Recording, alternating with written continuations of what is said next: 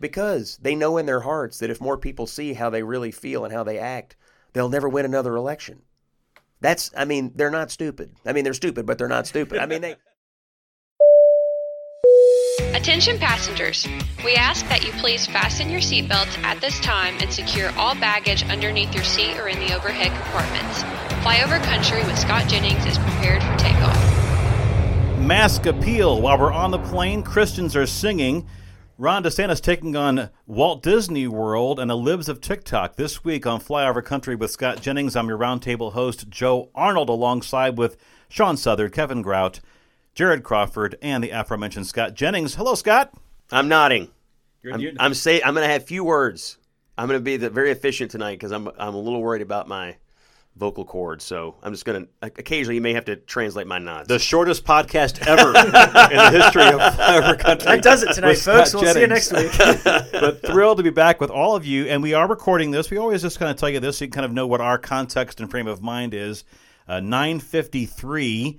On Wednesday, April twentieth, twenty twenty-two, in the evening, I should point out, and uh, just within the last few hours, the Justice Department filing notice it will appeal the Florida federal judge's order striking down the long-running rule that forced plane and train passengers to wear masks. This is just a day after Joe Biden said, it's up to you whether you wear a mask or not. But, but first of all, Scott, because you have been one of the leading crusaders, Ugh. at least in podcast world, over this entire battle, at least for a short period of time, there was a reprieve, and I think you flew on the day this was actually relaxed. Yeah, I landed in Boston on Monday, and it was right right before it got taken off. And then Tuesday morning, I was flying back to Kentucky, and so I flew on a plane, you know, the morning after this came out. And in Boston, um, I would say, you know, quite a few people still had their masks on at the airport. A lot of uh, Boston Marathon runners were going home.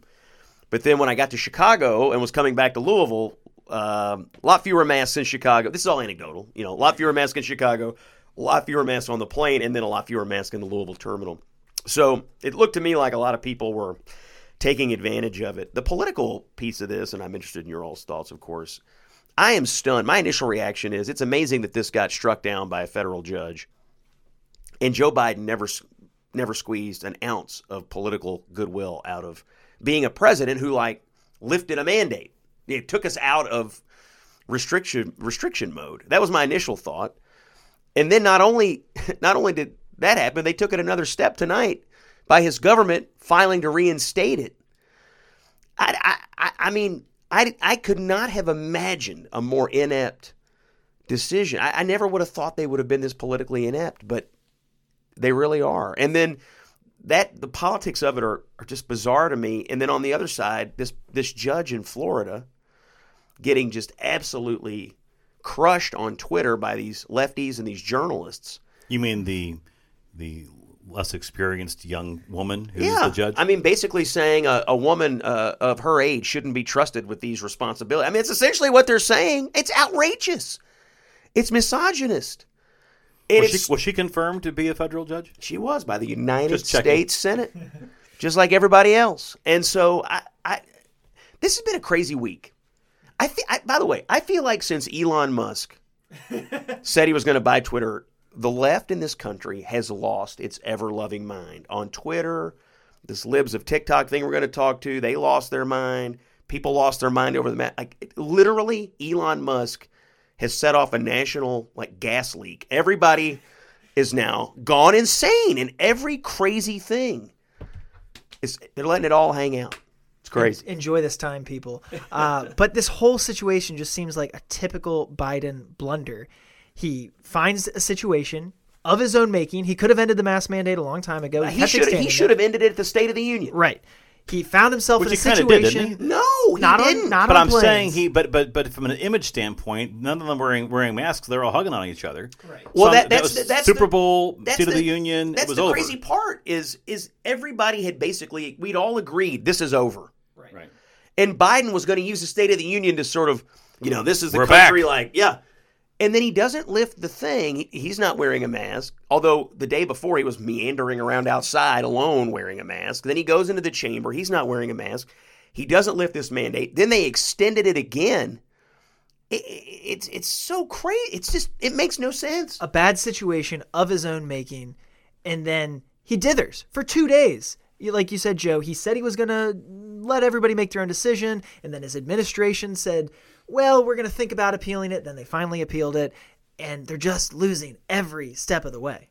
There actually was a reporter, I don't know who it was, that asked during a news conference at the White House of Jen Psaki, saying, can you help us understand when is it that the, that the president is speaking like as a matter of the administration, and when is he just kind of riffing on his heart? I'm making up that word, riffing. But but but right, truly, right. They're, they're looking for some definition here, but it, it speaks to the, the the the pattern, and basically it is sort of like the Biden, you know, uh, this is the Biden administration in a nutshell, is that he says something that maybe lingers out there for an hour or two or maybe a day or two, and then people slowly begin to dissemble.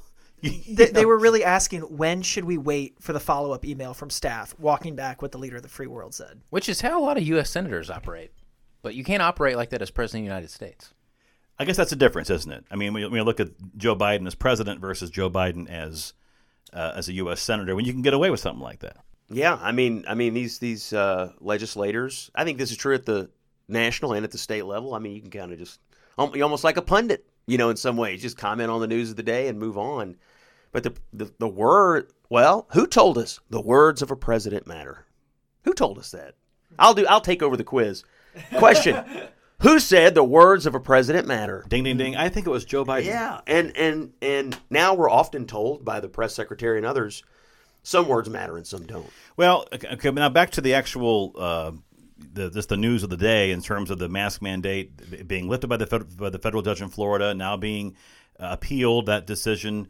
Uh, by the Justice Department on, uh, they, at least they filed notice of that on on Wednesday night, comes at a similar time as a, a poll came out. Um, this is the Associated Press, the N O R C, Center for Public Affairs Research, and it finds that fifty-six percent of Americans still favor requiring people on planes, trains, and public transport to wear masks, compared with twenty-four percent opposed, fifty-six twenty-four, twenty percent neither in favor or opposed. That is a pretty stark I wonder uh, if any contrast. Of those fifty-six percent of people have actually ridden a plane with a well, mask. And then the other question, of course, is, and I don't, I don't know, I don't have the crosstabs on this poll in terms of this truly could be a a flyover country versus coastal yeah. poll situation, and of course, you have more people who live on the coasts. I, if, if I hope Democrats believe this, I hope they believe it, and I hope they run on it. I really do, because if you believe this, I got a bridge I'll sell you out here somewhere. I mean, there's no way. There's no way. I'm sorry. There, it's just there's no way. There's no way. Now, it is true. Most people don't travel. You know, most people aren't on a plane, so maybe they don't care. I wonder what the breakdown would be among travelers. I mean, just the anecdotal evidence alone is enough to tell you travelers were over this. But look around. Go outside. Go to the store. Go to the mall. You know, go anywhere. This is over. It's now, over. I will say, Sean, go ahead. Well, I was just going to say, it's like, how many states still have mask mandates right right now?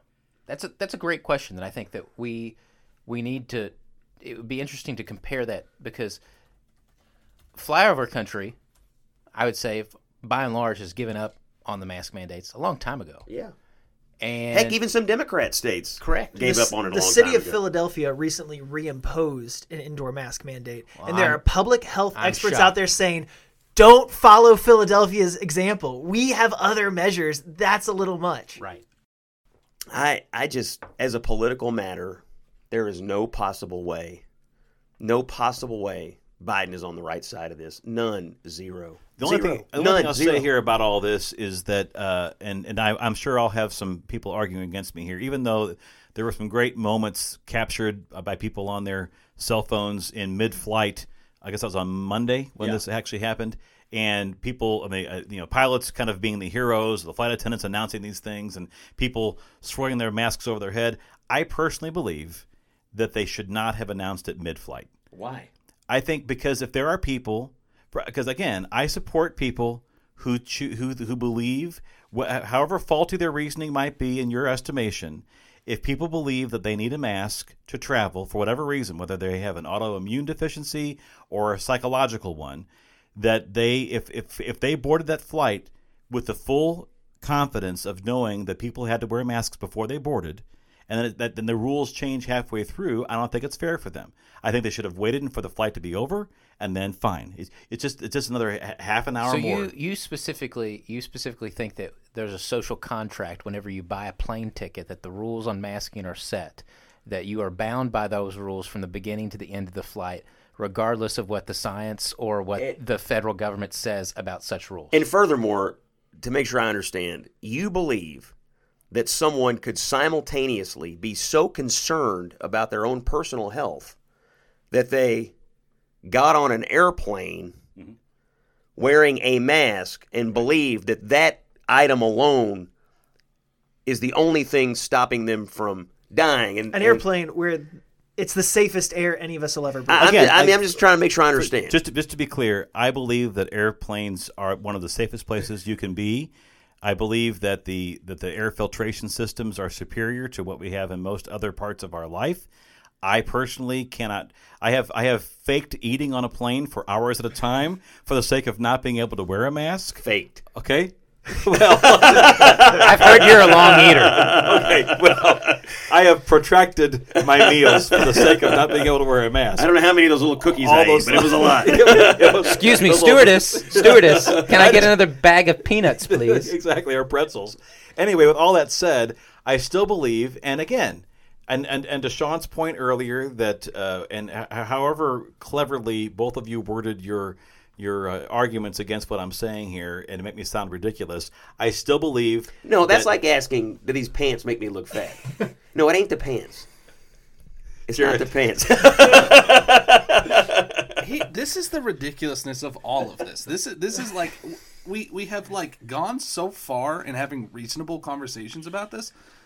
Joe Biden at the State of the Union or whatever should have said, it's over. If you want to wear a mask, right. Wear a mask. That's it, period. That's what the rest of our lives should be. If, the, if you're twenty years old and until you die you want to wear, go ahead. Like there's, it's just we have reached such a silly conversation about mid-flight versus, I mean it, like Joe, you have to realize how ridiculous you sound. Like no offense to your, no offense to your actual argument, but it's just a, it's a level of ridiculous that's insane. I mean it's insane. Again, you have to bear in mind that there are people who sincerely believe this, and they bought into, to, to, to Sean's point before, they bought into the belief saying, "This, these are the rules when I get on there. I'm going to say it wouldn't hurt anybody for everything." But aren't you, aren't you arguing that then the only place they can go is an airplane? Because any place else they go in their pr- private life, there will be people there without masks because there are no mandates anywhere but inside an airplane. That's a very good point. Can they Jared, not go anywhere? How many states still have uh, mandates? Zero. Zero. Guam is the only place that has a mandate. Uh, Guam? I thought Guam. Guam had it together. I'm canceling yeah. my trip. You going to Guam? I was thinking of it. Could have flown. Not anymore. Flown the whole so, way there with no mask. And then... So to the whole point, yeah. Flyover country. Yeah. Forget flyover country. The whole entire country.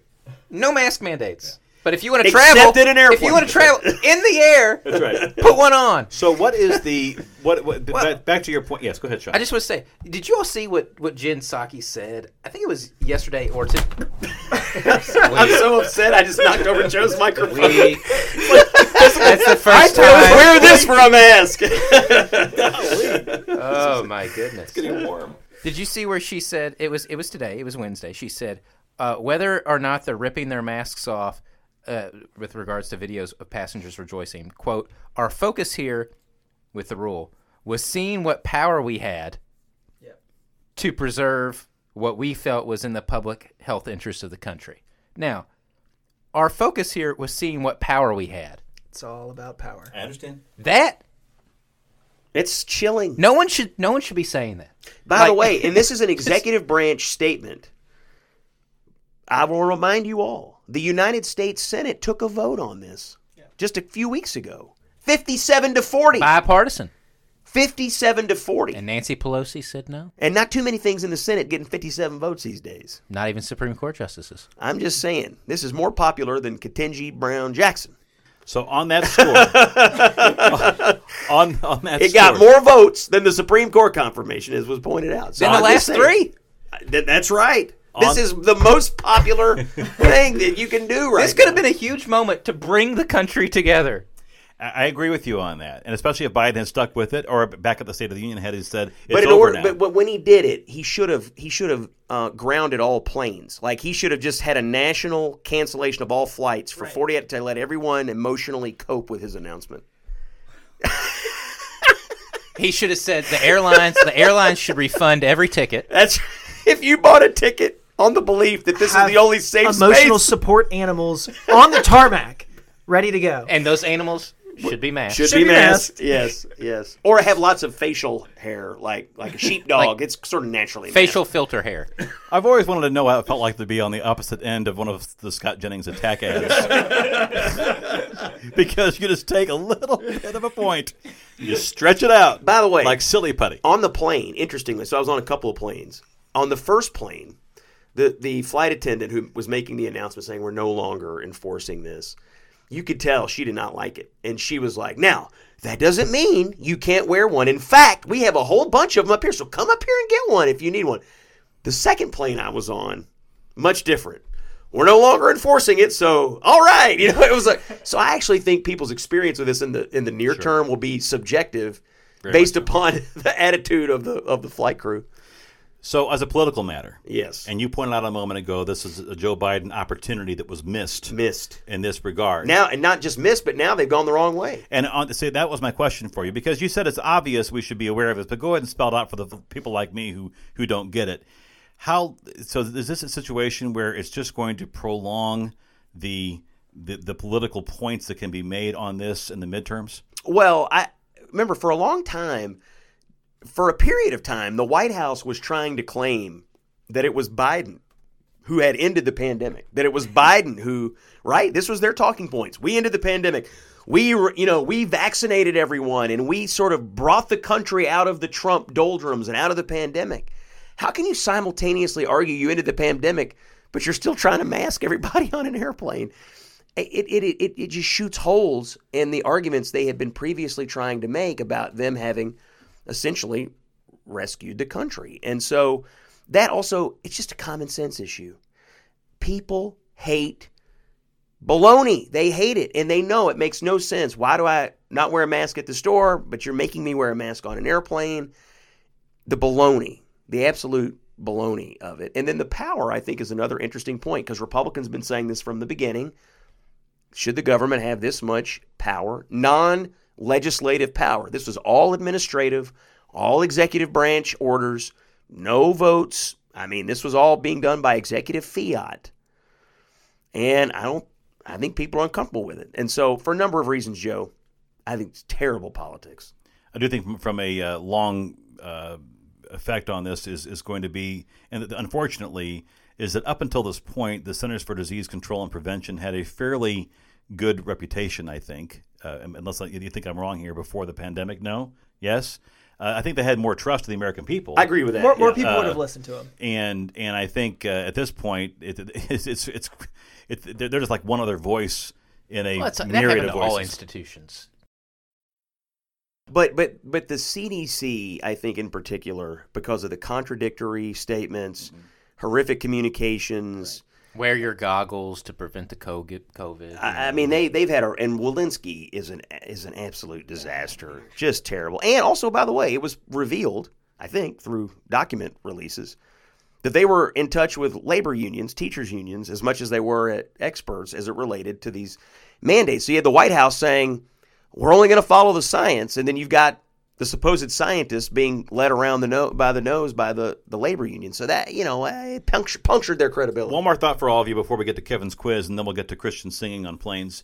Uh, the uh, and, and that is, you, you brought up before about how the Elon Musk uh, Twitter takeover news maybe was maybe the straw that broke a camel's back on progressives, liberals, whatever, where they just, I think at this point, anytime you feel like you're losing control, anytime you feel like that you are that somehow you had the world by the tail, and all of a sudden the, that that that tiger's turned on you, uh, you know, I, I'm just is that part of the desperation play that we're seeing right now? If if you think that we were in charge, we did have power, we did have control, and all of a sudden it's it's not quite in our grasp anymore. Is that and and what and what uh, I guess politically or or culturally, what are the implications of that? But how could you not see this coming? Everyone in Flyover Country has been ready for this for months. We're talking about the State of the Union.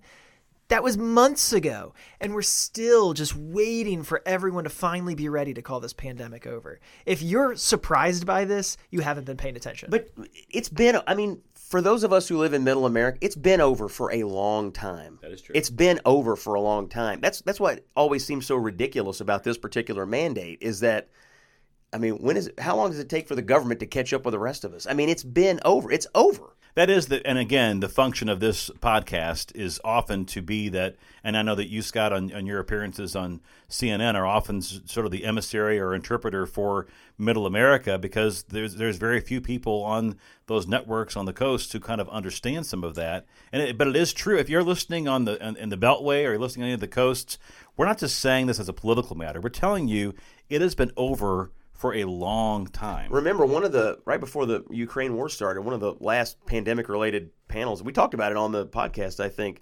You know, I was on with a woman who was arguing that people shouldn't be allowed on airplanes unless they could prove their vaccination status. I mean, the there is a cohort of people out there who have decided that airports are the exclusive domain of, of the fringe lunatic base of Joe Biden. That's what they they have decided, that airports are their domain, and because, nobody should be allowed in them but them. Because you've made the point before, Scott, that airports are where they have all the power. It's the reason we're still taking off our shoes. You, you've really brought me around to your T S A side here. Abolish the T S A. By the way, I've seen people tweet, if we can get a federal judge to throw out the mask, can we get him to throw out the shoe deal?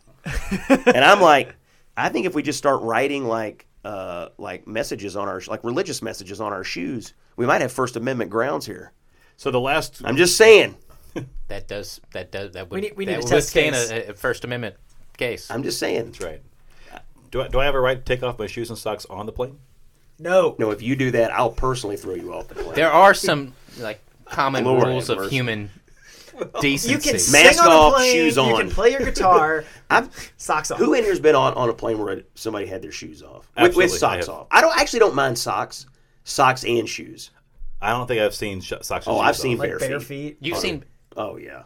I mean, I've seen it. I've seen people like with flip flops. You know, it's the same thing. Even that bothers Which, me. Yeah. yeah. But I've seen socks and shoes off. I just don't like seeing people's feet. Just yeah. In general. I mean, I've seen them like socks and shoes off and like feet propped up, sort of. yeah. A, yeah. yeah I mean, well, I see, and people, I've actually been on a plane before where people in their stocking feet have like tried to extend their legs then like through, yeah. like like between the window and my seat. Oh, so all yeah. of a sudden I have a foot kind of emerging.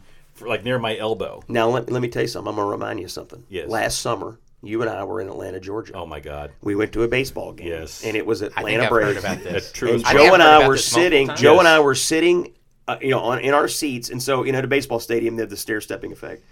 And the people sitting in the row just by, above us, yep. the guy had his shoes and socks off, and the feet were right next to Joe's head. That's right. And I took a picture of it. And it was awesome. It was It's like this, the abuse. Can we oh my gosh. Tweet that picture out. And by the way, he's got his bare feet. Can we update the uh, podcast's album art for this episode? He's got his bare feet. He's got his bare, and it's like, you know, there's like peanut shells and like. Oh my God. You think about all the things that you love, like, you know, going in between your toes, like some peanut shells just being. So the last question I have for you, as far as responding to what I'm seeing, we we, we oh my God, we're showing a photograph here. Yeah, I got it. We'll we'll share that. Can we make that the album art? They were like up on, on, the, the, on the podcast? We'll do that. Check it out. We'll make sure we tweet that out with everything else. Okay, one last response, because I, I am the, the resident uh, Twitter follower of, of, of many of our progressive friends. And so the... the uh, who gave you that title? I did. It's, it's self-described. Anyway, so... so one of the arguments being made after this mask mandate was was lifted, at least temporarily, is that, oh, I guess for Liberty Day, I'm gonna go. I'm gonna light up a cigarette on on the plane tomorrow because that's my right, and that's I mean that's it's my great place to do it. Wonderful, let's do it. You're you're, you're in favor of smoking what? on the plane? Yes, absolutely. There's no problem with that. Scott? No, I oppose that. I oppose that. All right. This is I'm gonna sound like the crazy libertarian in the room, but like, sure, there should be smoking and non-smoking planes, just like there should be smoking and non-smoking restaurants. Just like it's, I don't care like, if you wear a mask. Yeah. But like, you should have to wear shoes. Why not? Didn't people used to smoke on planes? They did, but they everybody did. hated it. Everybody hated it. Well, and then they stopped it. Plane. All right, just curious about that. Wow, that broke down on a. I wasn't expecting that. Was that not the, I am opposed to smoking on a plane, and I think that they ought to be able to uh, to enforce that. You it, can what? Like someone should get arrested for it. Sure. Thrown in jail. Why not? drawn, drawn and quartered. Maybe the shoe fits. Maybe depends on that. Maybe eighths, not quarters. All right. So, all right. Time for Kevin's quiz. Kevin's quiz. Welcome, everybody. Uh, this week's quiz is called Yes or No. I'm going to describe a situation through a series of statements. Blame uh, her attempt. Uh, play, play some video quizzes. Hopefully, Joe won't and won't ruin this quiz. Uh, and I'll ask the well, panel. Well, that's true. He did ruin the last one. Yes. He was just so no. good. Guys, I'm going to defend him. He was just too good. Like, he was just too smart. Can, can I start? Your questions weren't All right. hard enough. Sean is the one interrupting you, not me. Noted. Yes or no? Number one. On Monday, Vice President Harris visited a Space Force base in California where she announced that the United States would self-impose a unilateral ban on testing anti-satellite weapons. During her remarks, the Vice President waxed poetic about the great beyond, culminating with... Space is exciting. So my question to you, yes or no, space is exciting? Yes. Uh, I mean, I think, I think, I think if you were just up there by yourself, no, it wouldn't be terribly exciting because it would be cold and you'd be dead. So no, not to me. In in a human context, I think generally, like for Star Wars, yes, it's pretty exciting. Okay, fictional space is exciting. Sean, I'm a yes. Yes. Yeah, I think space is exciting. All right. Yeah. Okay. I mean, I it, it's it's. I'm it's the final frontier. It. It, do, it doesn't make you a Kamala Harris fan to admit, like, you know, we, I don't know. We believe I, I in space exploration of... and the did excitement you, of NASA. Did you watch the whole thing, the whole speech, by I, the way? I could not. It was... Did she say other things? Well, the whole thing was... I mean, it was like she was talking to third graders. I mean, it was bizarre. She, no, she likes to do that. Bahrain, I believe, somewhere. Well, but, but the whole speech was... It was just this, like... You know, sing-songy, like very wait, simplistic. When you say speaking to third graders, do you mean hired child actors? Yes, like the last time, time she was time talking about they space? They didn't hire people. They they actually were real people. It was it was a weird it was a weird deal. Well, French is our first language. uh, This space. uh, this this past week, we saw one of the notable White House traditions, uh, the Easter egg roll on the lawn. Oh. Boy, did we. And no springtime celebration for the kids is complete without a life-sized human in a Easter Bunny costume. My question, adult in a life-sized Easter Bunny costume, yes or no? Absolutely not. Amen, brother. You're against Easter I am, Bunnies? It's never made sense to me, even though, I mean, the, there, there are, and I, I, first of all, I believe in the Easter Bunny and Santa Claus for all the sake of the children listening. But the whole fact of, of, of I mean, Santa Claus makes sense because it's it's a human being in it, it, it's it's human size, and, and I mean, but the Easter Bunny is this, you know, is well, is he? Because according to the poem, he's a jolly old elf. I'm not sure what size he is. All right. That said, it's never made sense for me to have this anthropomorphic, uh, you know, uh, creature that somehow that, lays eggs. Yeah, it just it makes no sense. All right. So, Jared, yes or no? No, I, I've never seen an Easter Bunny that I didn't think was not creepy. It's just hard right. to pull off. Right. And, and creepy next to the President of the United I'm sorry, States is it the fact good. that the Easter Bunny is the size that it is, or just that the suits are typically so poorly done that it makes it look creepy? It's both, but it's, ma- it's mainly the fact that it's what if it look? What if it's like a higher quality suit, maybe more like, maybe made you give you the illusion it was a real rabbit? If it was, the, that would be... A, that'd be like Jurassic Park. That'd be a horror film. Come to would be so an Easter celebration. That thing will be coming over to eat your hair. I'm just, all right. I'm just all asking. Right. All right, Sean. Uh, I think I'm agnostic on the matter. I don't. You have, you have to take a side. It's yes or no, not shrug. What? Come on.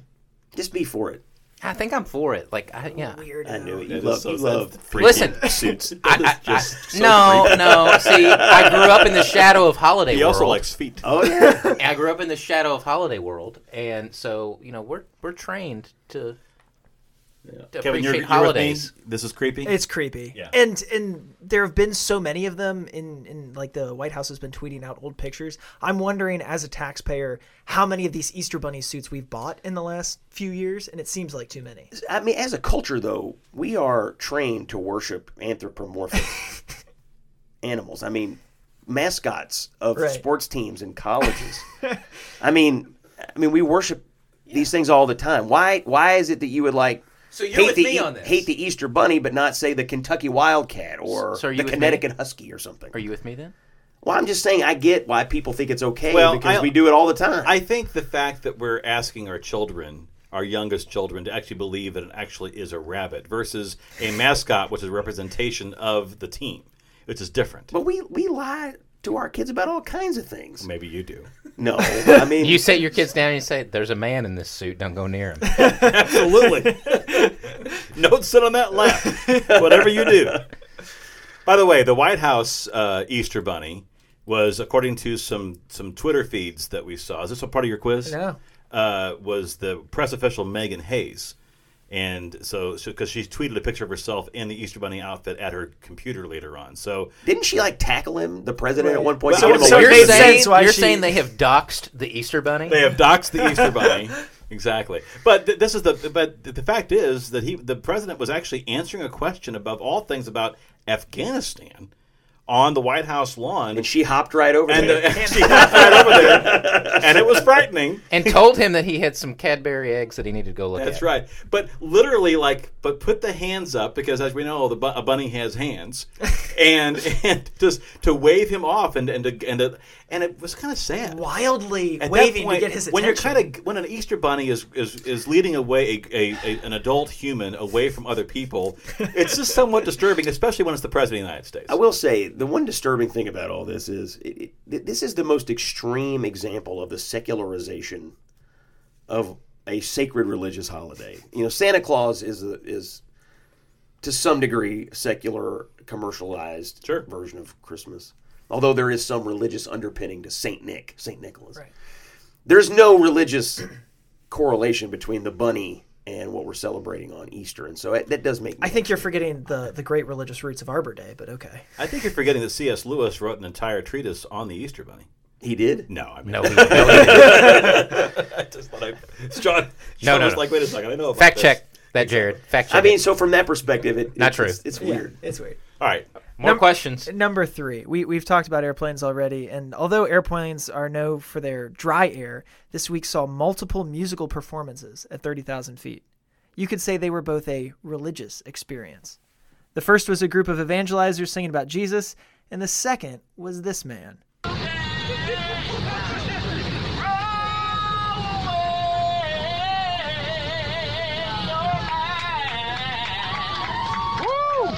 And that, of course, is an internet famous flight attendant who is singing after the, the mask mandate was struck down. So my question, musical performance on airplanes, yes or no? I'm a no on this. I'm a no. Because, look, if you want to sing and I can get away from you, fine. But if I'm trapped in an airplane with you, just shut the F up and let's land this plane. I didn't get on the plane for the singing. And I can't escape. That's the problem. Yeah. We mentioned the poll earlier about the people who, who like masks on planes or whatever. It's clear to me that those people don't travel because I have the position that airports are like the worst place in the world from the time you step in there to the time you get to your destination, right? Like they're hot, they're crowded, they're busy, you got to take your freaking shoes off, all those things. They violate your constitutional rights the moment you walk in the door. Yes, all those sorts of things. Somebody singing when I'm just trying to like put my – headphones on and sleep in a chair that's too small next to a guy that's too big and smell like just don't just don't add any of that to the, what is to me a terrible experience. We're just trying to make it better for you. Sing a little song. So you're a no. Where are you, Joe? I'm an absolutely not. You're a no. Yeah. I'm gonna say yes. Spread a little, spread a little joy out there. So so you're telling me you would condone singing performances that you didn't sign up for on an airplane? These people have a talent, and if they want to make a fool of themselves in public, bring it on. Now, Representative Ilhan Omar of Minnesota uh, brought this up because she was talking about, you know, what would it be like if, if she and her family had a prayer session next time they're on a plane, and a Muslim faith versus a Christian song. Does she have any uh, a, g- a good point there? No, she does not have a good point. I, I, I generally am against any singing or any anything. Public displays of faith. Sean says no. No, I'm, no, no, no, no, no, no. No, that's not what he said. That's not what I said. That's, that is Put not... words in Sean's mouth. God, Golly. I mean, isn't there just isn't there just some sort of societal norms that we tend to follow? I think that, that, that's right. That's right. It's just a matter of saying, and don't impose. It's one thing. It's, it's it's like the same. I have no problem, for instance, with a moment of silence in schools for any child or student or anywhere to have that moment of self-reflection and to pray on their own at the beginning of class. That's wonderful. But that student should not stand up and evangelize to the rest of their class. I, think about where you go. I mean, there's not that many places you go that you can't get out of. Right. Like, you can you can leave your office, you can leave a store, like you can, I mean, you can get out of most places. You cannot get out of the airplane. You're trapped in there.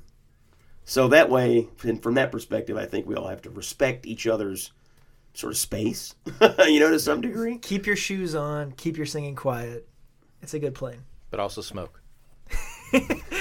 Any more quizzes? No, last one. All right. Uh, the fast food chain Cookout is on Twitter crowdsourcing where it should open a new restaurant with options including Baltimore, Louisville, Pensacola, Dothan, Alabama, and Pigeon Forge. My question, Cookout, yes or no?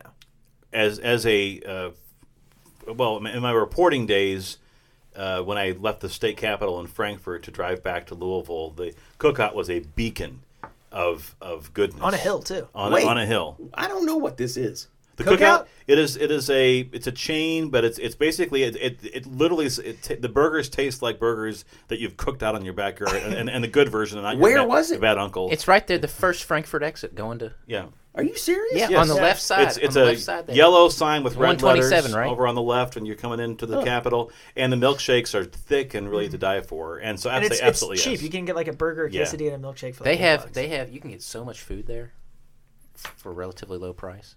So I, it's I, high quality. I'm hearing three yeses.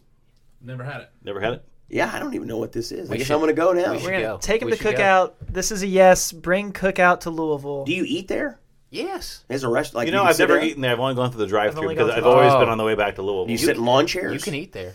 You mm. can eat there. Are my cousins there? Like, what happens? You go? No, I'm, I'm out. There is a rule you can only have one a week. So you can only have one meal there a week because it's a Cookout. I, can't.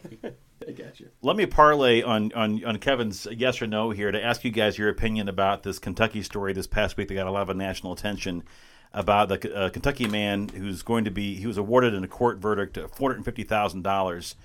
In, in, in a nutshell – he suffers from anxiety disorders and panic attacks. He had asked his company not to celebrate his birthday as it normally does for other workers. So he saw that they do birthday parties for other people. He said, hey, I don't like this. Don't do this for me. They did one anyway. Had a panic attack in his car later on. He They had a meeting later on uh, the next day with him about, you know, about the uh, this incident. Triggered yet another panic attack. He got very upset. He kind of became visibly upset to the point where they were afraid he was going to become violent. Ultimately, as a result of that, because the his bosses perceived that he might be going off on them, he got fired. He got fired because, well, it all depends on how, what narrative you listen to. Some in, in the headlines, it's been very simplistically said he was fired because he didn't want a birthday party. But ultimately, he was fired because the bosses thought that he was going to have too visceral a reaction to the fact that they belittled him after they gave him a birthday party. So, that said... You've all read the story. Sean? It just seems to me like multiple failures on the part of either the business or the employee for not knowing whether or not this, like, you know, there are processes for reporting if you have a condition like this, you know, and H R departments and things of that nature. It just seems like this kind of got out of hand, like, all over the place. Yeah, I, my initial thought was I, I imagine you're going to see these more frequently. Uh, I think more people are... dealing with anxiety or, you know, all these sorts of things. And so companies got to figure this out because this is uh, not a cheap, you know, uh, birthday cake was twelve dollars. You probably didn't think you were going to end up paying four hundred fifty thousand dollars plus that. So uh, it, we got to figure, these companies have to figure this out. Let me ask you a question. Does anybody really want their company to throw them a birthday party? This to me is sort of like the Christian singing on a plane. It's like, I enjoy this so much, I'm going to share my goodness with you, and you should like it because I love it so much. And this is what this is an example of. It's like, I'm going to project on you all the things that I think are great about having a birthday party. I might be saying, I don't really do that. I don't want that. And just because it makes you feel good doesn't mean I just have to sit here and take it. Yeah, I I, I don't – I mean, I don't mind company gatherings, for, but throwing a birthday party for every employee – I don't know. I think people make too much of their birthdays. But if you could have Michael Scott come in and sing you happy birthday at your office birthday party, I'm in. Now, I will say, though, but despite all of that, but I have been told by the employees, at, at, at the people who work in my department that I, uh, I'm the manager of, um, that I need to have a little bit more fun. On your birthday or just generally? Just generally. You? Wow. Yeah, indeed. Well, I can't believe they beat up on you like that. I, they actually gave me a, a, a plaque for like a little little little nameplate for my desk uh, two Christmases ago that says Joe Arnold on the top. That's accurate. And then it says Master of Fun and Beautification because of my efforts to beautify the bluegrass across the state here. And I found out later on that that was tongue in cheek. They didn't mean it. They didn't mean it. They didn't mean it. You didn't get the joke right away. I didn't. It was too bad. I actually wanted to believe it. Now, anyway. Let me ask you a question. Yes. If you were this, if you were a, I, I wonder how this thing's gonna affect this guy's future employment prospects. Because once you've sued a company and gotten a judgment like this, I mean, what what's the next employee it's gonna say? It's gotta be hard to be employed again, you know? I mean, I, I wonder about things like that. Well, then again, if, I, if this is a whole other issue, uh, but the, the the future of remote work means that office birthday parties are going to be less and less into the future. There'll be, I mean, there, you can always. I, I like the office birthday party. You do? Yeah, I'm pro that. Why? I just what what is the total amount of time that can be spent on this? I think if it's any more than like twenty-five minutes, it's gone on too long. I'd say about thirty minutes, like about a half hour maximum. I guess it all depends on how many birthdays you're celebrating throughout the year, too. You get too big of a company, you're just doing it every week. Yeah, I mean, I don't think that, you know, you got five hundred employees, the whole, you, you don't have to provide cake for everybody. You might get sued for leaving somebody out. Right. That's right. Well, was, you, you should also cake. Have pie instead of cake. If perhaps your office, a good cobbler? Perhaps your office, if you serve cobbler, is the happiest place, the happiest place on earth. And speaking of which, Walt Disney World in Florida taking it on the chin. As we speak, there are some there is some legislation moving in the uh, the legislature there in Florida against, of all places, Walt Disney World. That was could, a masterful transition. Just oh, you like that? Yeah, that was good. He's a trained professional. That's why we hired him. It was so seamless until you drew a lot of attention to it. So, thank you, Kevin. Uh, so, obviously, Disney gets a lot of, of exceptions in the law in, in Florida. Yeah, it's like the Vatican. They get to do whatever they want, even though they're inside of another country. I mean, I, I, I, I no, mean, it is. It's like Lotoso. Or, or, yeah. Yeah, exactly. It, it, it probably it is. is the closest thing to like an American Vatican City. Well, they have their own police department, their own fire department. The leader wears a hat. I mean, it's... It's like the Vatican. Unbelievable. Okay. So on that, are, are you comparing? Never mind. Okay. Uh, so the question is, uh, Ron DeSantis, though, is he is he overstepping here? To to it's one thing for people to be upset about, for Dis, about, the reason for much of this, of course, and this all the, the Disney recent controversy has been about the L G B T Q plus. Um, controversies and where they thought that Disney was uh, taking on too much of, of that progressive agenda versus just being a company in Florida. And this appears to be more of a response to that than anyone really being upset about Disney's arrangement that's been in place for, you know, seventy years. So the question is, is Ron DeSantis overstepping here, or do you think he's still – he's been – he's pretty much pitched a perfect game here the last couple of years on most of his decisions in Florida and how they've been borne out, COVID especially. But is this is this maybe taking it one step too far? You know, some conservative voices I know that we listen to uh, tonight, I haven't had a chance to read everything yet. So this is one of these I'm still considering because a lot of people I respect seem to be coming down against DeSantis on this. Just to take the other side of it, though – you know, it's not just the don't say gay, so-called don't say gay bill. You know, since that happened, all these videos came out of these Disney executives, you know, saying what they were planning to do with these, you know, extremely liberal agendas. And so I think there's a lot of pressure building. This is a political analysis. I think there's a lot of pressure building inside the Republican Party for the leadership of the party to push back on these woke corporate executives who are trying to, you know, essentially impact our national political discourse from unelected but very powerful positions, such as being the head of or at the top position at Disney. And so DeSantis finds himself in the unique position of being able to directly take on one of the corporations that's obviously under the microscope right now by the Republicans for throwing its woke weight around. You know, last summer it was like Delta and Coca-Cola in Georgia, and there are other examples. But right now, once again, because some people in politics are super lucky, Ron DeSantis finds himself in the right place at the right time in terms of responding to this pressure building that I'm I'm describing. So I don't know as a policy matter if if, if I feel great about it as a conservative, but I get it as a political matter. I really do. The, the other thing that I would say is would would Disney or DeSantis or any of these actors be in this position if the media had not totally botched the narrative about what this bill or any of that stuff. It, the, the same thing that they did in Georgia with the voting law. Yeah. Uh, they, they totally did. They grabbed onto this catchphrase, right. And there was tons of national news coverage about it, and it kind of boxed both sides in to what they had to do. That this there was going to be a fight, um, and so I, I kind of blame again the media for the way that they've. They've created this situation. Well, it, the media, I agree with you, completely botched this situation. But if you are the C E O of Disney and you have all these people at your disposal and all this money and all this resources, and you don't take the ten minutes that it would have been taken to figure out what's real about this legislation and what isn't. But, but the they, problem they, is, I mean, if I could, Sean, is is that it doesn't really matter what's real about the legislation. It has to do with what's real to your constituency, which in this case they decided to put the interests of their employees, or at least a portion of their employees, ahead of facts and ahead of the general public. I, I, I hear you, but is there also no, you know, no uh, corporate responsibility if you're in a corporate leadership position to tell your employees the truth? There right. used to right. be, there used to be, but this new culture in which we're living in, mm-hmm. these corporations, whether it's the New York Times with Barry Weiss, whether it's Disney. All of these, all of these corporations are beholden to their employees more than anybody else. I, I don't disagree with that. A, a portion and, of and, well, to, uh, and, but they don't they don't want to no they don't want to educate them. They don't want to talk about it. They they are they are beholden to them. And so you're so, saying some of the most powerful people in our culture are have already basically given up on the idea that our country will be governed via some basic.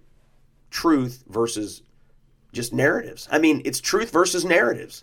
And in this case, a narrative formed. It's my truth, though. And and this guy, the C E O, could have said, I've researched this, and I don't think it's right for our company to engage in this because I'm not sure what's being reported is true. I understand your concerns. I'm sympathetic to your views, but it's my job. I have to make decisions based on not media reports, but on actual facts.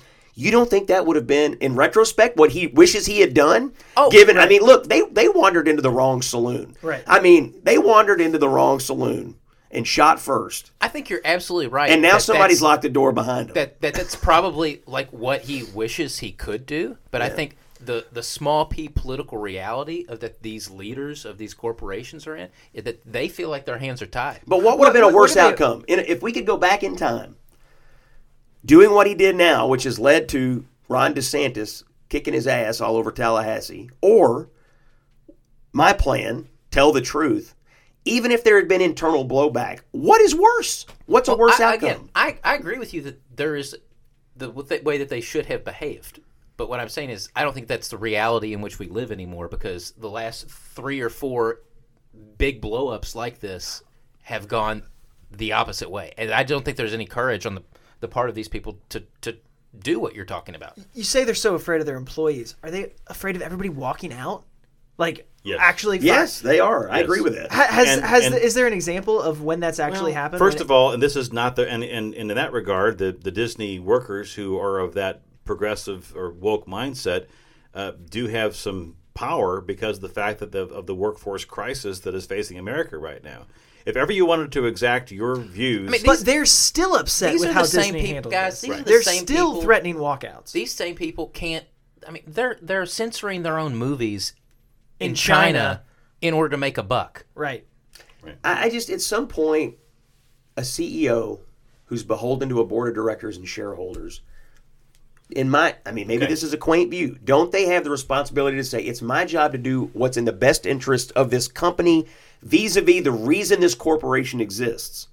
This corporation exists to do X This is how we make money. That's how I'm able to employ you all. I am. I have a fiduciary responsibility. I am not a social change agent. I am beholden to my job here as as the leader of this corporation. I don't, I don't think we disagree. I don't think we disagree on that. That's how they should behave. I, I think that, you know, to take it back to the Elon Musk thing, I think that that's why that, you know, I was listening to some news coverage about this Disney situation, and one of the shareholders that did an interview with C N B C or whatever said, well, I was at the shareholder meeting, and there was nobody there raising an alternative view. It was just the woke people showing up expressing their view. And so we need more people to get involved. Well, I, and I guarantee pressure you, on. I guarantee there are employees inside of Disney somewhere who actually wish their company had done the opposite. Right. Well, but to, back to Sean's point before, though, and this is sort of the E S G movement among corporate boards and, and stockholders and, and corporations. This is the, the narrative going forward. And then the question becomes, from a just a sociological or societal view, is this the way the world is going anyway? I mean, you could make one could make the argument from a fiduciary standpoint as to say your notions of Ron DeSantis' world of and, and, and the Republican view of that legislation is going to be outdated in a very short period of time because the world is moving in a different direction. The world is moving toward a direction where where they, there is a belief that ultimately will take hold that children should be educated about uh, about sexual orientation in first grade. And I'm telling you that that's the question is, and, and this is this is the reason why it's called a culture war, is someone's winning and someone's losing. I don't know what direction we're going in this country, but I'm telling you, if you are of the belief, though, beyond what your own personal beliefs are as a corporate executive, that I believe that regardless of what my personal beliefs are, that's the direction that we're going. Maybe he's making the decision to say, I want to be on that side of it because that's the future. I don't know. I mean, that that is a massive risk considering all of the possible negative implications. And by the way, they're now coming true. I mean, I guess the legislature in Florida is going to pass this legislation that's detrimental to Disney's interests. And it's not like you could just pick up Disney World and move it. I mean, it's it's different than your standard. Where would you go if you had to re, if they had to go someplace else? But California, because they're already there. I mean, you'd have to go somewhere that would accept your politics. I mean, that's the Guam. thing. Kevin Guam. That's very right. nice, very nice. You know, by the way, DeSantis, you know, Florida's interesting. DeSantis kind of saved the theme park industry yeah. by essentially having right. free Florida yeah. before anybody else, and you could go to Florida, and you could go, and I mean, I went to Disney World in Thanksgiving of twenty twenty, mm-hmm. and there wasn't many places you could go. I mean, he kind of saved those guys. I bet the folks over at uh, Universal having a great day this week.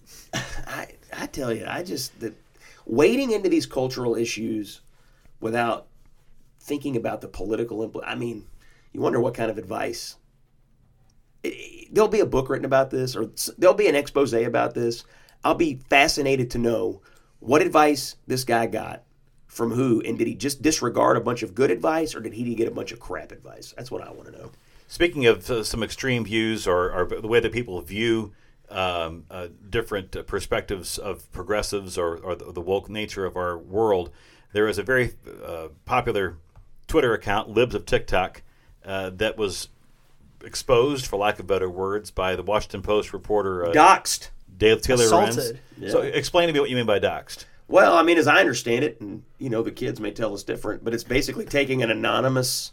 Kids. An anon- yeah, that's you. An, an anonymous... Someone who wishes to remain anonymous. Yes, person, and exposing their personal information, name and location and occupation, et cetera, et cetera. I have it right? Yeah. So this Washington Post reporter... Way to go, Boomer. This Washington Post reporter, who is sort of like the technology reporter for the Post, decided to... And who herself, by the way, in the past has complained about people doxing her or exposing personal information. Oh, no, her not life. Just complained. Gone on television and, and whined and cried about it. Literally right. claimed she had P T S D from it. But go on. But then she herself is the person who has championed this coverage to try to un- actually to uncover the person. And it almost what's interesting about it is that her her account here in the Washington Post of of sort of like tracking down the uh, you know the person behind Libs of TikTok is sort of like hunting down Joseph Mengele in South America. It, it is, and that's, there, there's this equation here of like this this person is that evil versus just somebody who's behind, frankly, a pretty entertaining Twitter account which is just kind of just. Exp- and to me, here's the thing: if I am a, a woke progressive, I kind of like Libs of TikTok because these people are getting more attention amplified across the entire spectrum. If you truly are putting, first, if you're putting something out on social media, do you want someone to see it? Yes. Okay. So what has Libs of TikTok done for these people? She has she has become a content farm, right, for everyone that the progressive left hates, chiefly Tucker Carlson. Right, right. Who has taken Libs of TikTok and amplified it and the content she's creating. And the content, by the way, is just her clipping right. progressives on the is, internet doing right. asinine things. But these are all, for the most part, it's not even being edited. It's, it's, it's, it's literally just saying, here's a video. Here's a video. They put, post it on there. I'm going to, like, share it. I don't see how that is. I mean, I, I'm just. I mean, I'm struggling to figure out, because they know in their hearts that if more people see how they really feel and how they act, they'll never win another election. That's. I mean, they're not stupid. I mean, they're stupid, but they're not stupid. I mean, they. I mean, truly. I mean, that's the deal. Like they, they realize that their most committed supporters, after this mask mandate was lifted, did you see all the tweets from people wearing masks and right. goggles and hoods and helmets saying, "I'll never let a Trump judge, you know, stop me." And I mean, that's Joe Biden's base. That's who they are. But but some of them know, my God, if if if, if these people get out, we're going to be even less popular than we already are. That's the problem with Libs of TikTok in the eyes of Taylor Lorenz.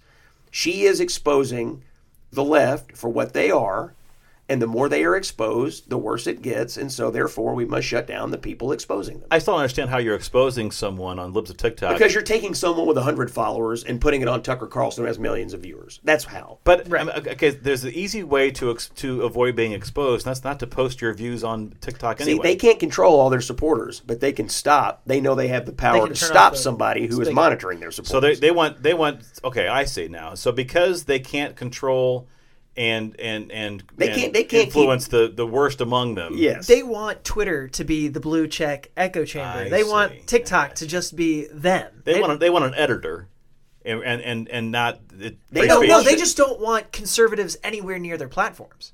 They I, already think that they, they only don't want to speak to themselves and not let other people in on the joke. Right. Okay. Well, Joe, let me let me read you this. This is a Twitter D M that Taylor Lorenz. That's a direct message, by the way. Yeah. I have received D Ms before. Whoa. Someone slid into your and, I, and I've never responded to them. I, I don't know because you couldn't figure out how. I couldn't find the tab.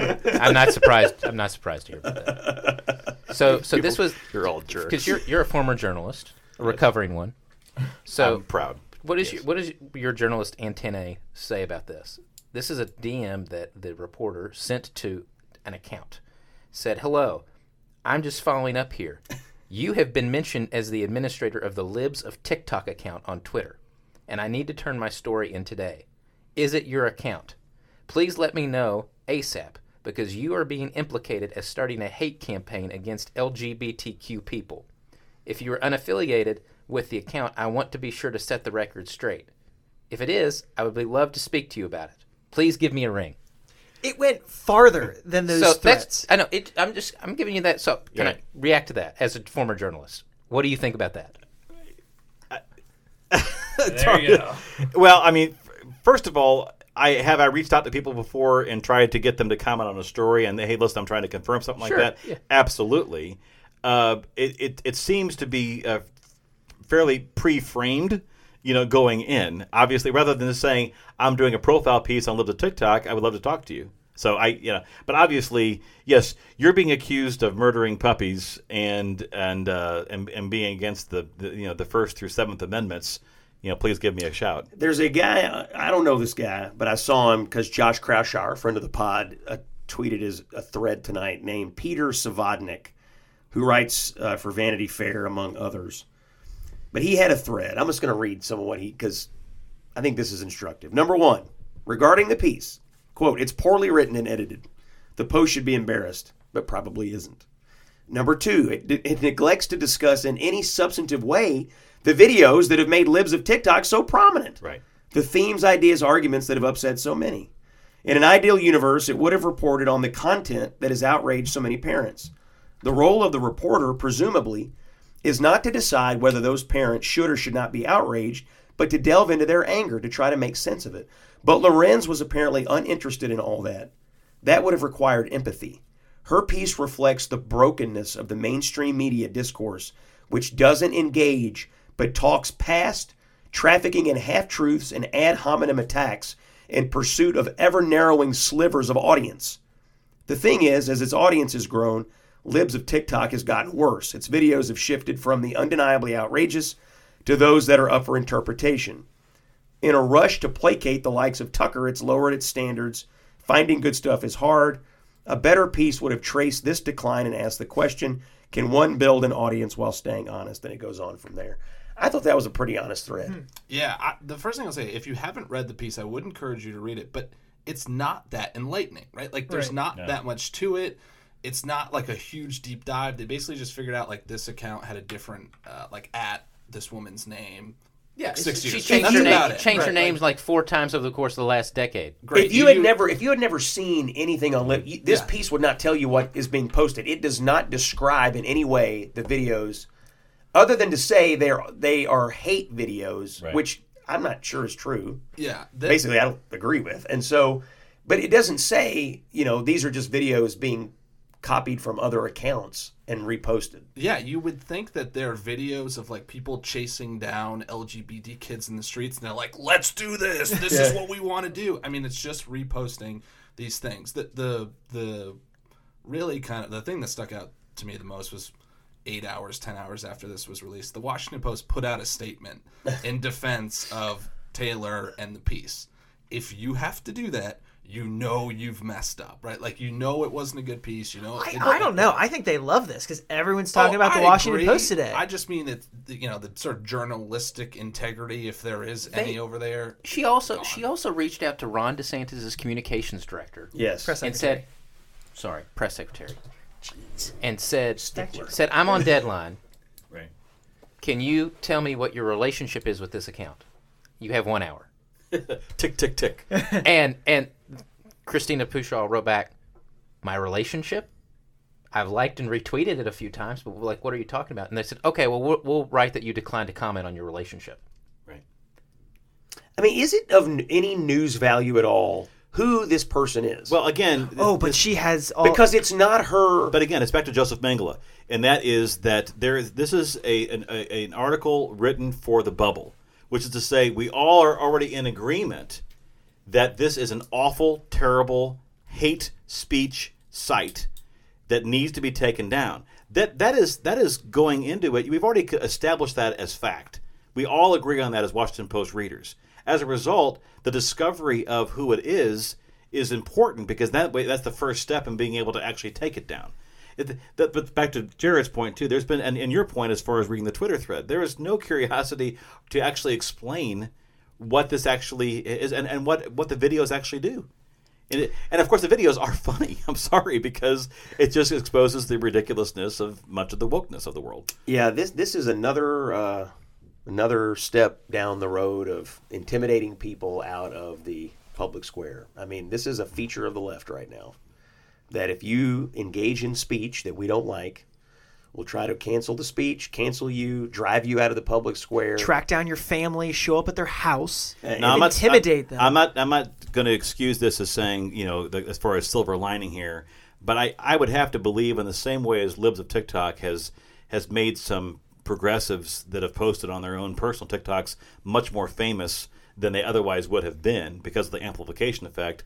My guess is Libs of TikTok has also picked up quite a few followers today as a result of Washington Post promoting it. You know what else I noticed, and this might have been the worst thing, is that when Lorenz went to her house and they took a picture or of a the relative's reporter, house. Relative, and took a picture of the reporter through the door, she was outside. She was wearing a mask wearing outside. A mask, yeah. And I just, I, I'm just saying, mask outside.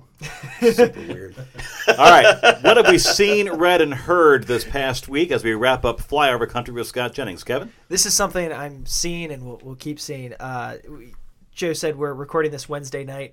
Earlier tonight, Wednesday, uh, the U S Capitol was evacuated in the middle of the day because an aircraft w- flew too close and people were... Governor par- Ernie Fletcher? Not this time. Okay. People were parachuting out. And it turns out it was the U S Army because they were parachuting into Nats Stadium for a baseball game and someone had forgotten to tell the Capitol Police.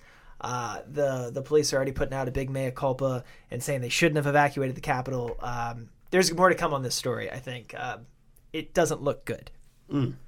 Anything for you, Scott? Yes, I am just getting into the Bret Baier book called To Rescue the Republic, Ulysses S. Grant, The Fragile Union, and the Crisis of eighteen seventy-six. I've just started it, and uh, I've been looking forward to this. This one's been on my list for quite some time, so look forward to a future report, but I'm a big Bret Baier fan, and and uh, and everybody said good things about this one. Yeah, Scott, you mentioned you were in uh, Boston for the Boston Marathon uh, this week, which is obviously kind of a big weekend in Massachusetts. Patriots Day, schools are closed. Uh, the Red Sox play early that day. Um, really cool story out of the Boston Boston Marathon this year. There's always typically a, a few stories, but uh, Henry Richard, the brother of Martin Richard, who was was the youngest victim of the Boston Marathon bombings. Uh, Henry Richards, uh, twenty-one years old, I believe, uh, ran the marathon for the first time this year in sort of memory of his brother and the Martin Richards Foundation. Really, really cool story to see him. Uh, they have video of him crossing the finish line and, and hugging his, his sister and his mom and dad. Um, kind of my connection here, Martin Richards' parents met at the college that I went to, and there's a statue of Martin Richards uh, on Bridgewater State's uh, campus, the the famous one of him holding that that sign, uh, no more hurting people, peace. So uh, it was always cool, something I saw most days walking to class, and so really, really cool story to see uh, Henry Richards uh, run. I mean, I can never imagine running twenty-six miles, so very cool story, really good um, organization there too with Martin Richards. Sure. Yeah, so, um, you know, I'm driving to Frankfurt most days, and uh, so I Past do a Cookout. Do a, I hit up the Cookout on my way home a lot of nights.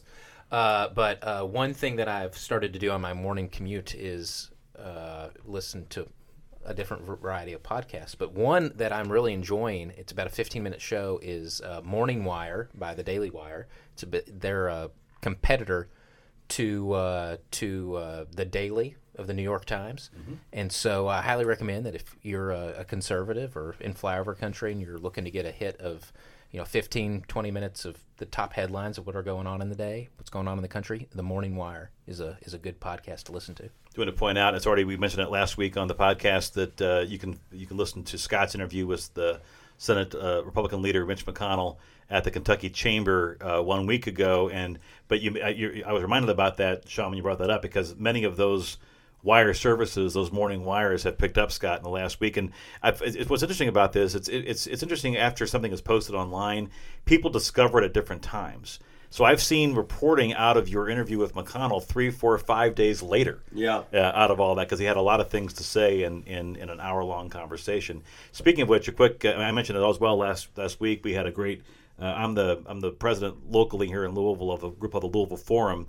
And on this on this day, Wednesday the twentieth, we have finally posted uh, on our YouTube page there and our on our Twitter follower. You can see Louisville Forum on, on Twitter, the video of last week's forum, which is just an electric forum debating the Kentucky Derby and some of the, the drug allegations against uh, Bob Baffert, the trainer. But we have Clark Brewster, Baffert's attorney, and we have a horseman locally named Gene McLean going at it. I recommend following and, that on YouTube. And Clark Brewster, we learned at the forum, not just Gene, uh, not just Bob Baffert's lawyer. Stormy Daniels, but also, but also a lawyer for Stormy Daniels, post Avenatti. That's right. So, so pretty, pretty interesting. Check it character. out if you if you follow Louisville Forum on Twitter. I'd appreciate that. All right, Scott, take us home. Anything? Well, uh, I don't have much else to say. I'm so grateful for all of you. I'm so grateful for the audience. It's been a crazy week. It's only Wednesday night. I just, I just feel like people are going crazy out there, and uh, we're glad to be able to talk about it on this podcast every week and share our thoughts and feelings with you. So, coming up uh, in Flyover Country, we have, what do we have coming up? We have the Kentucky Derby coming up very soon, and uh, we're looking forward to that, and I know I am. Were you gesturing, Kevin? Tell them to give us five stars if you like what you hear. Oh. Five stars. Five stars. Subscribe. Leave a comment. Post it. Tell your friends. Please share it with your friends. Use that social media. Yeah. Go from there. Don't send the link to someone and, you know, sit on it for like five years. And with that, thanks for listening to Flyover Country with Scott, Scott Jennings. Jennings. Flyover Country with Scott Jennings is a production of Bluegrass Media Lab, coming to you from the heart of Middle America, Louisville, Kentucky. If you like what you heard, subscribe to Flyover Country on Apple Podcasts, Spotify, or wherever you find your favorite podcast.